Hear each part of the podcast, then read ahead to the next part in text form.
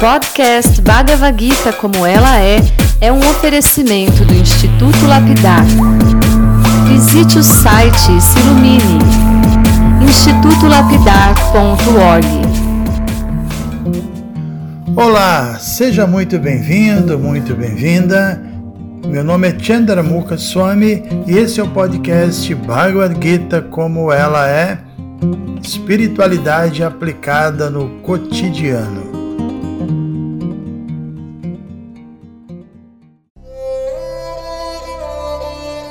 Muito bom dia a todos e a todas. Vamos então continuar com a nossa leitura e os nossos comentários sobre o capítulo 8 da Bhagavad Gita. Ontem nós pudemos ler os dois primeiros versos do capítulo que, que foram falados não por Krishna, mas por Arjuna. Né? Na verdade, Arjuna simplesmente fez algumas perguntas. Ele, com isso, ele deu um exemplo para gente, o exemplo de um aluno, de um estudante ou de um discípulo ávido por conhecimento divino. Então, dando sequência aos nossos estudos, nós vamos ler os versos que Krishna falou em resposta às questões que foram levantadas por Arjuna. Para começar, então, vamos ler os versos 3 e 4. Vamos a eles. Verso 3. A pessoa suprema disse: a entidade viva, transcendental e indestrutível chama-se Brahman e sua natureza eterna chama-se Adhyatma, ou eu. Ação que desencadeia o desenvolvimento dos corpos materiais das entidades vivas chama-se karma, ou atividades frutivas. Verso 4. Ao melhor dos seres corporificados, a natureza física, que está constantemente mudando, chama-se Adhibhuta, a manifestação material. A forma universal do Senhor, que inclui todos os semideuses, tais como o Sol e a Lua, chama-se Adhidaiva. E eu, o Senhor Supremo, representado como super-alma no coração de cada ser corporificado, sou chamado Adhijagya, o Senhor do sacrifício. Então, muito bem, vamos começar aqui discutindo o significado da palavra Brahman porque Brahman é um termo que é bastante recorrente, não só aqui na Bhagavad Gita, mas em toda a literatura védica. Brahman pode ser entendido como aquilo que é indestrutível, aquilo que é imutável. Em outras palavras, a alma é Brahman. Ou melhor ainda, nós somos Brahman, mas é, quando eu usei agora o termo nós, eu estou me referindo ao componente transcendental que habita o corpo, ou seja, a alma, né? que é a partícula espiritual, que é de natureza absolutamente divina, que é eterna. O corpo, a gente sabe, é diferente. Né? O corpo não é Brahman, no sentido que ele não é imutável, ele não é indestrutível. Ao contrário disso, o corpo passa por constantes mudanças, é, um bebezinho, depois a infância, aí a juventude, vem a, a, a, fase adulta, a velhice, no momento certo, quando a alma deixa o corpo, quando ela abandona o corpo, aí o corpo é destruído. Ainda assim, a energia que, que se agrega para formar um corpo, essa energia também é Brahman, porque a energia por si só ela também é indestrutível. Podemos lembrar a, célebre frase que na natureza nada se perde, nada se cria, tudo se transforma. Essa definição se aproxima bastante do significado de Brahman, porque Brahman é, como a gente já mencionou, aquilo que sempre existe. Então, o, o, o Brahman, ele é não nascido, ele é eterno, ele é inalterável. Isso é um argumento que Krishna dá desde o início é, do capítulo 2 da Bhagavad Gita, que está dentro é, da parte que nós estudamos, chamada Sankhya. Então, diferentemente do corpo, que inevitavelmente vai ser destruído no devido curso do tempo, o Brahman está completamente além da possibilidade de destruição, está além inclusive do passado, do presente ou do futuro. As formas corpóreas, elas sim são ilusórias, mas a energia que compõe um determinado corpo, essa energia é real. Em outras palavras, na nossa vida condicionada atual, nós vivemos numa condição em que o, o real e o irreal se mesclam, né? E o tempo todo, além de estarem mesclados, acabam nos confundindo. Por isso, desde o início da Bhagavad Gita, Krishna enfatiza o, o, discernimento entre espírito e matéria e aponta que esse discernimento é uma virtude fundamental no caminho da, do cultivo da sabedoria espiritual, no caminho da vida espiritual. Então, foi para nos ajudar a desenvolver esta virtude, a gente pode dizer assim, que a Juna fez as perguntas que nós lemos no áudio anterior. Da mesma forma, para para nos fortalecer espiritualmente, Krishna está respondendo às indagações do seu discípulo Arjuna. Então a verdade é que a gente precisa definitivamente estabelecer a nossa conexão com aquilo que é eterno, com aquilo que é imutável, que é chamado de Brahman e que, como nós dissemos também, é o nosso eu verdadeiro. Sem uma compreensão clara desse tema, a gente não vai conseguir se libertar do nosso ego, sem entender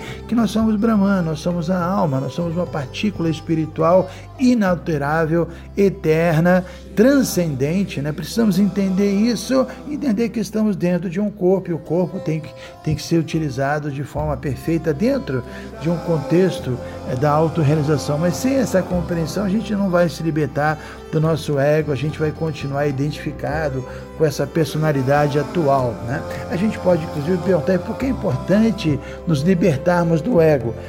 Porque se uma pessoa que está identificada com o seu ego, ela vai se manter desconectada com o seu eu verdadeiro, que aqui no, verso que nós lemos foi definido como Adhyatma. Atma é esse eu, Ad, verdadeiro, real, né? É original. Então, uma pessoa que está desconectada com o seu, com seu eu verdadeiro, ela vai permanecer perplexa, vai ignorar é, as respostas das questões mais profundas da existência, vai ficar perdida, vai, vai, vai ser um zumbi, diríamos assim, como a gente vê. Eu agora estou aqui em São Paulo e a gente anda na rua e vê as pessoas são com todo respeito, zumbis, né? O tempo todo fazem as coisas, entram, compram, saem, entram dentro de um carro, de um metrô, mas o eu está ali adormecido, o que está atuando é só esse ego, é, é, realmente uma vida de zumbis, né? Então é isso. E por outro lado, quando a gente compreende a nossa natureza eterna, Brahman, aí a gente desenvolve mais discernimento e uma nova realidade espiritual se abre diante de nós, né? E é um ponto interessante que eu quero aproveitar para comentar. Como dissemos, a alma individual é conhecida como Brahman devido ao fato dela, dela ser de natureza eterna, natureza espiritual, mas por muitas vezes, porque já se vale aqui na Bhagavad Gita do termo Parabrahman. Parabrahman pode ser traduzido como o Supremo Brahman, que é uma referência à pessoa suprema, que obviamente também é eterna e também é indestrutível. Nós, como Brahman, somos eternos, indestrutíveis, mas Deus, a pessoa suprema, é Parambrahma, também é eterno, indestrutível, mas num nível muito superior. Né? Uh, nós somos infinitesimais e ele é infinito. Em outras palavras, Parambrahma é uma das inúmeras formas ou maneiras que a literatura védica usa para se dirigir a Deus. Nós somos Brahman e Deus também é Brahman, mas ele é para Brahman, o Brahman supremo, o Brahman superior, o Brahman líder dos outros Brahman. Em termos práticos, a grande diferença é que nós, ao interagirmos com a natureza material, que é temporária, a gente acaba se envolvendo com, com atividades que não, não fazem sentido, atividades ilusórias, é, e a gente pratica e, e se envolve com o que é chamado de karma, com essa lei. A gente fica preso às estritas leis do karma no sentido que a gente é forçado pela natureza material a se confrontar com reações das nossas atividades. Né? Mesmo sendo espirituais, por interagir com essa energia material, nos envolvemos com karma e ficamos presos às reações. Mas com Krishna, que é o para Brahman, o Brahman Supremo, isso não ocorre de modo algum. Ele não, não interage com a matéria com interesse pessoal. A matéria está absolutamente sob seu controle. Isso foi explicado várias vezes em nossos áudios anteriores. Enfim, quando a alma vem a esse mundo material, ela é forçada pelas leis da natureza a aceitar um corpo material. E existem 8 milhões e 400 mil espécies de vida. Então, às vezes, a alma se submete a viver como um ser humano, como é o nosso caso agora. Ora, ela se promove a um planeta superior, ainda dentro do, do universo material, e, e, ganha um corpo de semideus ou de semideusa. Ora, ele, ele vem como um animal, vem como uma ave, vem como uma planta. Tudo isso acontece. Aí, cansada de experimentar os sofrimentos que são impostos pela lei do karma, aí alguns indivíduos mais inteligentes procuram melhorar seu karma, porque eles querem se promover aos planetas celestiais, que nos planetas superiores, dentro desse mundo material,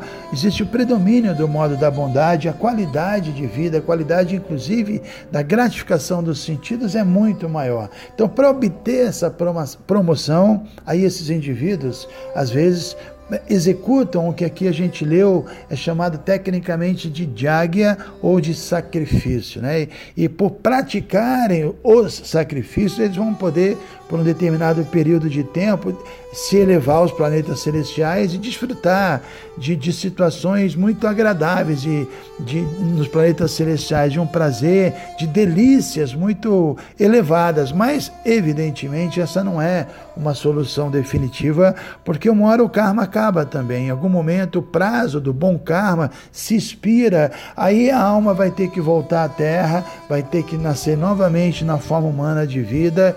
E tem uma passagem nas Upanishads, que ela também é repetida aqui na Bhagavad Gita, que é uma explicação muito esotérica, né?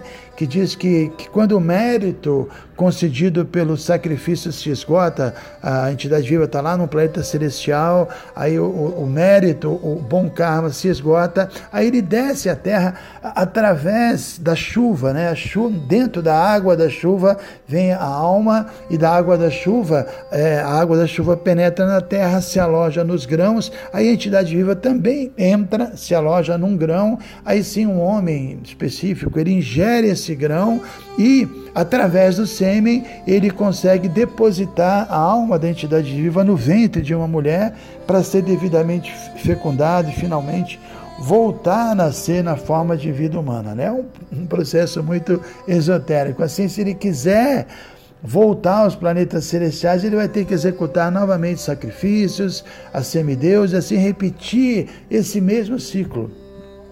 Então, por isso aqui a Jana está perguntando é, quem é o verdadeiro Senhor do sacrifício, porque ele já entendeu a imperfeição dessa execução de sacrifícios materiais, ele entendeu que isso é temporário. Então, como um estudante sincero, um estudante qualificado, a Juna queria evitar tais sacrifícios fruitivos, queria se preparar para retornar definitivamente ao Supremo. Essa é a ideia, essa é a meta da vida. E como ficou ainda mais claro na nossa leitura do, do verso 4, Cristo afirma aqui que esse Senhor dos sacrifícios é Ele mesmo.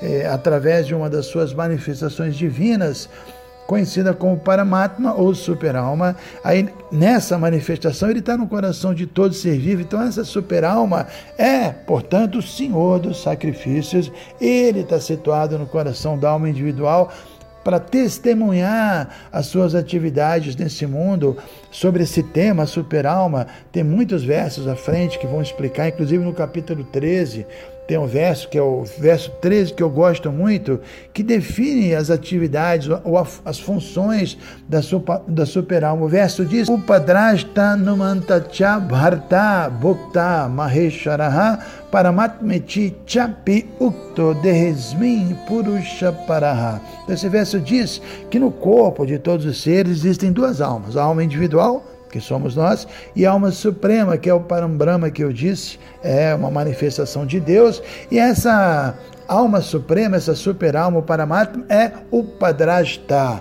Ela testemunha todas as nossas atividades e ela também é Anumanta. Ela é a permitidora. Ela permite que a gente faça certas coisas, mas também não permite. Ela abre portas, fecha portas, ela está sob controle. Além disso, esse verso que nós lemos, a super-alma, ela é glorificada como Bharta, que é o mestre, o mantenedor de todas as entidades vivas, e Bhakta, o desfrutador supremo. Nós devemos atuar para o seu prazer e ela também é Mahesharaha, o controlador maior. Né? Então o fato é esse que a entidade viva ou a alma individual é eternamente uma parte integrante da alma infinita Existe uma relação eterna entre a alma individual e a alma suprema. Então eles estão intimamente relacionados como amigos, especialmente Krishna.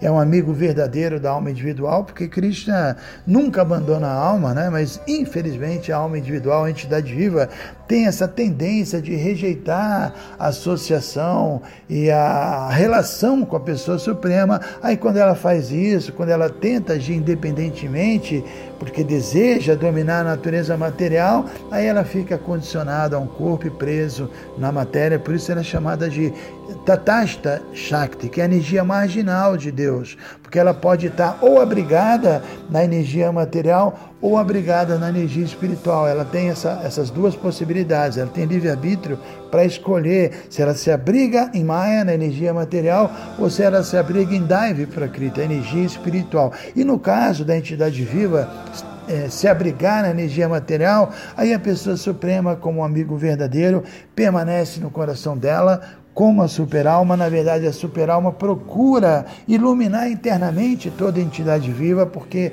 é, Deus deseja que a gente retorne ao abrigo da energia espiritual. Então é dito que a pessoa suprema está, inclusive, ansiosa, no bom sentido da palavra, para nos levar de volta à energia espiritual. O problema é que nós abusamos dessa nossa minúscula independência e nós rejeitamos as instruções que o Supremo nos dá, e ele nos dá instruções internamente, como eu disse, né?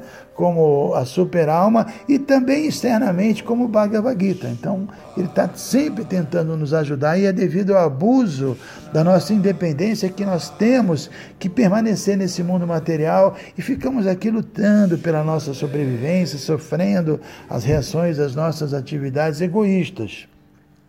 Então é isso, né? Enfim, internamente Krishna nos instrui como super-alma, externamente ele nos instrui na forma da Bhagavad Gita, ele vem a esse mundo, ele faz de tudo para nos convencer de que nossas atividades mundanas, que acontecem sob a orientação do nosso ego falso, não irão nos conduzir à felicidade real. Por isso, uma pessoa inteligente deve depositar sua fé na pessoa suprema, deve procurar essa relação com a pessoa suprema e deve seguir as orientações apresentadas aqui na Bhagavad Gita. Aí sim, ela vai poder avançar em direção a uma vida eterna de conhecimento e de plena bem-aventurança. Hare Krishna.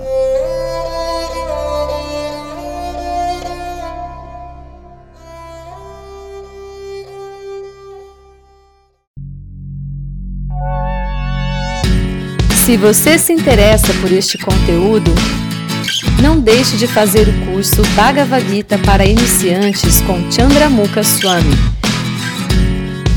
Para você se informar, é só entrar no site institutolapidar.org.